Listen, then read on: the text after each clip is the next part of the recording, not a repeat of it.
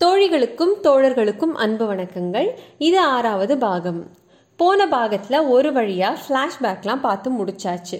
புத்த பிக்ஷு சொன்ன மாதிரியே இது பரஞ்சோதிக்கு வந்த ஆபத்தான்னு பார்த்துருவோம். வாங்க. ரூம்குள்ள தள்ளி கதவை சாத்தினதும் தனியாக படுத்துட்டு இருந்தான் பரஞ்சோதி.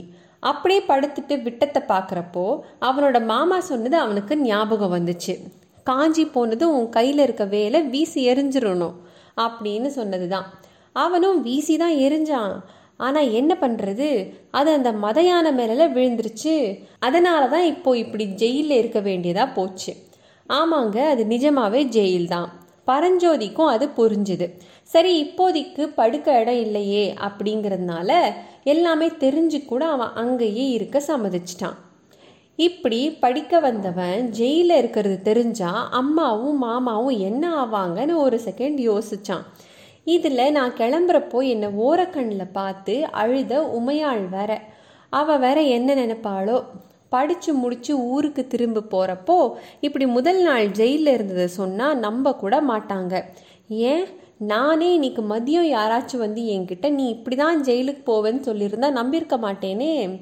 இப்படி யோசிச்சுட்டு இருக்கிறப்போ டக்குன்னு அவனுக்கு புத்த பிக்ஷு சொன்னது ஞாபகம் வந்துச்சு. அட ஆமால அந்த பிக்ஷு எனக்கு இன்னைக்கு ராத்திரியே ஒரு கஷ்டம் வரும்னு எப்படி இவ்வளோ கரெக்டாக சொன்னார்? அவர் தெரிஞ்சு சொன்னாரோ தெரியாமல் சொன்னாரோ தெரியல. மொத்தத்தில் அவர் சொன்னதில் ஒரு பாகம் உண்மையாக நடந்துருச்சு. எனக்கு ஆபத்துங்கிறது. ஆனால் அடுத்ததாக புத்த பகவானோட தயவால வந்த ஆபத்து பறந்து போயிடும்னு சொன்னார்ல. அது பலிக்குமா? தெரியலையே. பழிச்சா நல்லா தான் இருக்கும். இப்படி யோசிச்சுட்டு இருந்தான் பரஞ்சோதி.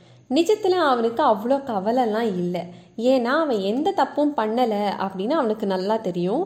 நாட்டில் நிலைமை இப்போ கொஞ்சம் சரியில்லை. ஸோ ஏதோ சந்தேகப்பட்டு கூட்டிகிட்டு வந்திருக்காங்க. உண்மை தெரிஞ்சதும் தன்னால் விட்டுருவாங்க அப்படின்னு தான் அவன் நம்பினான். எது எப்படியோ தூங்க இடம் கிடைச்சதில்ல தூங்கிடுவோம் அப்படின்னு நினச்சான். ஆனால் தூக்கம் வர மாட்டேங்குது. ஏன்னு பார்த்தா பசி அவன் வயத்தை கிள்ளுது.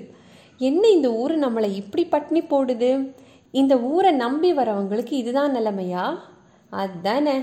வந்ததும் வராதுமா அந்த ராபட்னிக்காரன் திகம்பர ஜெயினசாமியெல்லாம் பார்த்தோம்.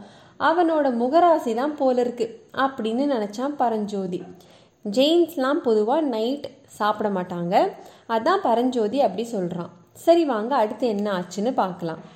இப்படியே யோசிச்சுட்டு இருந்தப்போ இருட்டாக இருந்த அந்த ரூமில் கொஞ்சம் வெளிச்சம் வந்துச்சு. என்னடான்னு பார்த்தா ரூமோட கூரையில் ஒரு சின்ன ஓட்டை இருந்தது. அது வழியாக நிலா வெளிச்சம் வந்தது. இவ்வளோ நேரம் இல்லையேன்னு யோசிச்சப்போ சரி இப்போதான் நிலா அந்த ஓட்டைக்கிட்ட வந்திருக்கும் போல அப்படின்னு புரிஞ்சுக்கிட்டான். என்ன எதுக்கு வந்த இப்போ? என் வயிற்றுச்சில கொட்டிக்கவா? அப்படின்னு பசியில் கோவத்தை யார்கிட்ட காட்டுறதுன்னு தெரியாமல் நிலா கிட்ட காமிச்சான். பார்த்தா அந்த ஓட்டை பெருசாகி வெளிச்சம் அதிகமாகுது. ஐயையோ இது என்ன மாயம்? இந்த காஞ்சி பூமியே மாயாஜால பூமி மாதிரி தெரியுதே. என்னடா நடக்குது இங்க? அப்படின்னு பதர்னா பரஞ்சோதி. பார்த்தா திடீர்னு அந்த ஓட்டையிலிருந்து பாம்பு மாதிரி நெளிஞ்சு நெளிஞ்சு என்னமோ வருது. போச்சுடா இந்த பாம்பு நம்மளை விடாது போல இருக்கே அப்படின்னு ஒரு செகண்ட் ஹார்ட்டே நின்றுச்சு அவனுக்கு. அப்புறம்தான் தெரிஞ்சுது அது வெறும் கயிறுன்னு. அப்பா கயிறு தான் பயந்தே போயிட்டேன். இந்த புத்த பிக்ஷு கையில் பாம்பை பார்த்தாலும் பார்த்தேன் கயிறு கூட பாம்பு மாதிரி தெரியுது அப்படின்னு சொன்னான் பரஞ்சோதி. ச்சே இது என்னவா இருக்கும்? நம்ம தப்பிக்க தான் யாரோ இந்த மாதிரி கூரை மேலேருந்து கயிறு அனுப்புகிறாங்களோ யார் இப்படி பண்ணுவாங்க? இதுவும் ஒரு வித ட்ராப்பாக இருந்தால் என்ன பண்ணுறது இதை ஹெல்ப்புன்னு நினைக்கிறதா இல்லை ஆபத்துன்னு நினைக்கிறதா? அப்படின்னு அவனுக்குள்ள சிந்தனைகள் ஓடிட்டு இருந்துச்சு. ஆனால் நான் யாருனே தெரியாமல் இந்த ஊரில் யார் போய் என்னை காப்பாற்ற போகிறா அப்படின்னு இன்னொரு பக்கமும் தோணுச்சு அவனுக்கு. இப்படி யோசிச்சுட்டு இருக்கிறதுக்குள்ள கயிறு தர வரைக்கும் வந்துருச்சு. மேலேருந்து அதை யாரோ ஒருத்தர் ஆட்டு ஆட்டுன்னு ஆட்டுறாங்க. ஒருவேளை அவனை தான் ஏறி வர சொல்லி சொல்கிறாங்களோ என்னமோ அப்படின்னு அவன் நினச்சிக்கிட்டான். யோசிச்சுட்டே இருந்து பரஞ்சோதி ரெண்டு காரணத்துக்காக அந்த கயிற்றுல ஏற முடிவு செஞ்சான். ஒன்று யாரடா அது நம்மளை இப்படிலாம் காப்பாத்துறது அப்படின்னு தெரிஞ்சுக்க அவனுக்கு இருந்த அதீத ஆர்வம். இன்னொன்று பசி தாங்கலை.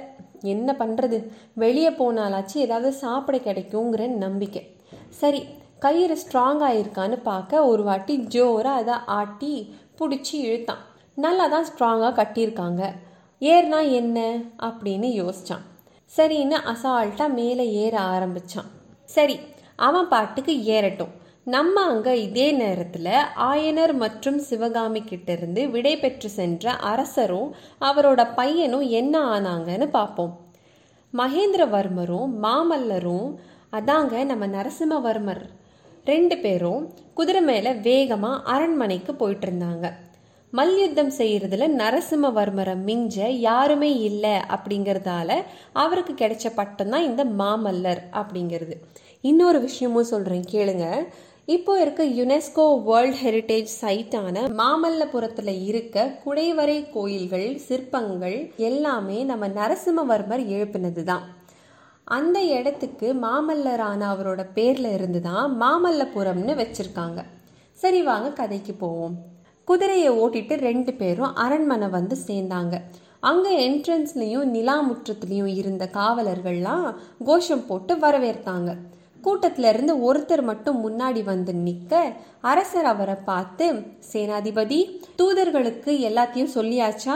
கிளம்ப ரெடியா இருக்காங்களா? அப்படின்னு கேட்டாரு. எல்லாமே தயார் பிரபு. யார் யார் எந்தெந்த டைரக்ஷனில் போகணும்? அப்படின்னு தெளிவாக சொல்லியாச்சு.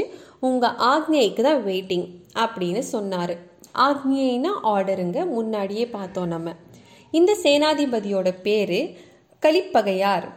இந்த கலிப்பகையார் தான் மருள் நீக்கி அதாங்க நம்ம நாவுக்கரசர். அவரோட அக்காவை கல்யாணம் பண்ணுறதா இருந்தது. அவரோட அக்கா யாரு? திலகவதி அம்மை. இந்த இன்ஃபர்மேஷன் மட்டும் இப்போதைக்கு ஞாபகம் வச்சுக்கோங்க. என்ன ஆச்சு அப்படிங்கிறது மேலே கதை போக போக நமக்கு தெரிய வரும். இப்போ அரசர் நரசிம்மவர்மரை பார்த்து நீ போய் உடனே உங்கள் அம்மாவை பாரு. என்னமோ ஏதோன்னு பதறிட்டு இருப்பா. முதல்ல ரெண்டு பேரும் உட்காந்து சாப்பிடுங்க. நான் தூதுவர்களை அனுப்பிட்டு உடனே வந்துடுறேன் அப்படின்னு சொன்னார். ரொம்ப நாளாக அவர் சமணராக இருந்ததால் அப்போது ஏற்பட்ட பழக்கம் இது. என்னன்னா ராத்திரி சாப்பிடாம இருக்கிறது. அது அப்படியே பழகி போய் நம்ம அரசர் இப்போ சிவனடியார் ஆன பிறகு கூட நைட்லலாம் சாப்பிட்றதில்ல. சரி அரசர் இப்படி சொல்லவும் நம்ம மாமல்லர் உடனே சரி கிளம்புறேன். ஒரே ஒரு கேள்விப்பா அப்படின்னு கேட்குறான் என்னப்பா சொல்லு அப்படின்னு அப்பா கேட்க எல்லா படையும் வர வரைக்கும் நம்ம ஏன் வெயிட் பண்ணணும்? இப்போ ரெடியாக இருக்க படைகளை முதல்ல அனுப்பிடலாம்ல? அப்படின்னு கேட்குறாரு மாமல்லர். அரசர் உடனே சிரிச்சிட்டு அதெல்லாம் அப்புறம் யோசிச்சுக்கலாம். நீ முதல்ல போய் அம்மாவை பாரு அப்படிங்கிறாரு. உடனே புறப்பட்டாரு நரசிம்மவர்மர். நரசிம்மவர்மர் கிளம்புனதும் நம்ம சேனாதிபதி கலிப்பறையாரை கூப்பிட்டு அரசர் சொன்னாரு தூதுவர்களை அனுப்பி சொல்ல வேண்டிய செய்தி இது. நல்ல கவனமாக கேட்டுக்கோங்க. சோழ மண்டலத்திலையும் தொண்ட மண்டலத்திலையும் இருக்க ஒவ்வொரு கோட்டத்திலையும் ஆயிரம் வீரர்கள் அடங்கிய படையை திரட்டி ரெடியாக வச்சிருக்கணும். மறுபடியும் செய்தி அனுப்பிச்ச பிறகு கிளம்ப தயாராக இருக்கணும். நான் சொல்கிறது புரிஞ்சுதா? அப்படின்னு சொன்னார். ம் புரிஞ்சுது அப்படின்னு அவர் பதில் சொல்ல அரசர் கேட்குறாரு கோட்டையை பத்திரப்படுத்துறதுக்கு தேவையான ஏற்பாடெல்லாம் செஞ்சாச்சுல அப்படின்னு. அதுக்கு கலிப்பகையார் சொல்றாரு சாமியார்களை தவிர வேற யாரையும் விசாரிக்காம கோட்டைக்குள்ளே விடக்கூடாதுன்னு ஸ்ட்ரிக்டா சொல்லியிருக்கேன் கோட்டையை விட்டு வெளியே போறவங்களையும் கவனிக்க சொல்லியிருக்கேன் நகருக்குள்ள யார் மேலேயாச்சும் சந்தேகம் வந்தா உடனே ஜெயிலில் போட சொல்லியிருக்கேன் அப்படின்னு சொன்னார். சரி கோட்டை சுவரெல்லாம் பழுது பார்த்தாச்சா?